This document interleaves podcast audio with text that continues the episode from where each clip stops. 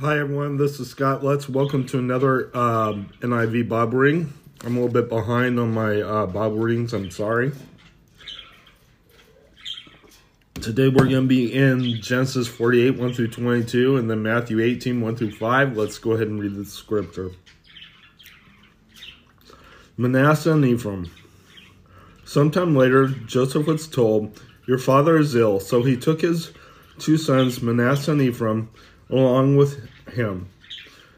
When Jacob was told, Your son Joseph has come to, to you, Israel rallied his strength and sat up on the bed. Jacob said to Joseph, God Almighty appeared to me at Luz in the land of Canaan, and there he blessed me, and said to me, I am going to make you fruitful and increase your numbers. I will make you a community of peoples, and I will give give this land as an everlasting possession to your descendants after you. Now then, your two sons born to you in Egypt before I came to you here will be reckoned will be reckoned as mine. Ephraim and Manasseh will be mine, just as Reuben and Simeon are mine. Any children born to you after them will be yours. In the territory they inherit, they will be reckoned under the names of their brothers, as I re- was returning from Paddan or, to my sorrow. Rachel died at, in the land of Canaan while he, we were still on the way, a little distance from Ephrath. So I buried her there beside the road to Ephrath, that is, Bethlehem. When Israel saw the sons of Joseph, he asked, Who are these? They are the sons of God has given me here. Joseph said to his father. And Israel said, Bring them to me so I may bless them. Now Israel's eyes were failing because of old age, and he could hardly see. So Joseph brought his sons close to him, and his father kissed them and embraced them. Israel said to Joseph, I never expected to see your face again, and now God has allowed me to see your children too. Then Joseph removed from them from Israel's knees and bowed down with his face to the ground.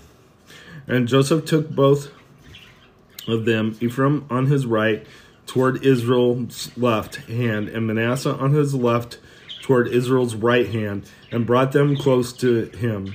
But Israel reached out his hand, his right hand, and put it on Ephraim's hand, Ephraim's head, though he was the younger, and crossing his arms, he put his left hand on Manasseh's head, even though Manasseh was the firstborn.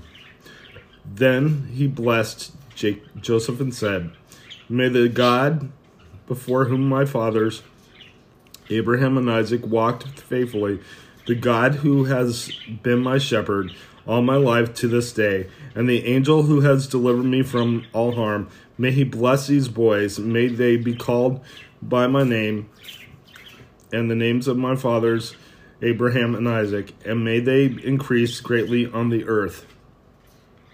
When Joseph saw that his father placed placing his right hand on Ephraim's head was displeased. He took his he was displeased. So he took hold of his father's hand and moved it from Ephraim's head to Manasseh's head. The, Joseph said to him, No, my son, my father, this one is the firstborn. Put your right hand on his on his head. But his father refused and said, I know, my son, I know.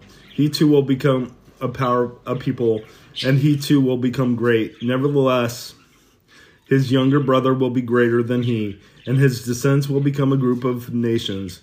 He blessed them that day and said, In your name will Israel pronounce this blessing. May God make you like Ephraim and Manasseh. So he put Ephraim's, Ephraim ahead of Manasseh. Then Israel said to Joseph, I'm about to die but God will be with you and take you back to the land of your fathers. And to you I will give one more ridge of land than to your brothers. The ridge I took from the Amorites with my sword and my bow. Let's go ahead and head to your New Testament reading. All right, so now we're in Matthew 18, 1 through 5. Let's go ahead and read the scripture. The grace in the kingdom of heaven. At that time, the disciples came to Jesus and asked, Who then is the greatest in the kingdom of heaven? He called a little child to him and placed the child among them. He said, Truly I tell you, unless you change and become like like little children, you will never enter the kingdom of heaven. Therefore, whoever takes the lowly position of this child is the greatest in the kingdom of heaven. And whoever welcomes one such child is my na- in my name welcomes me. Let's go ahead and close in prayer.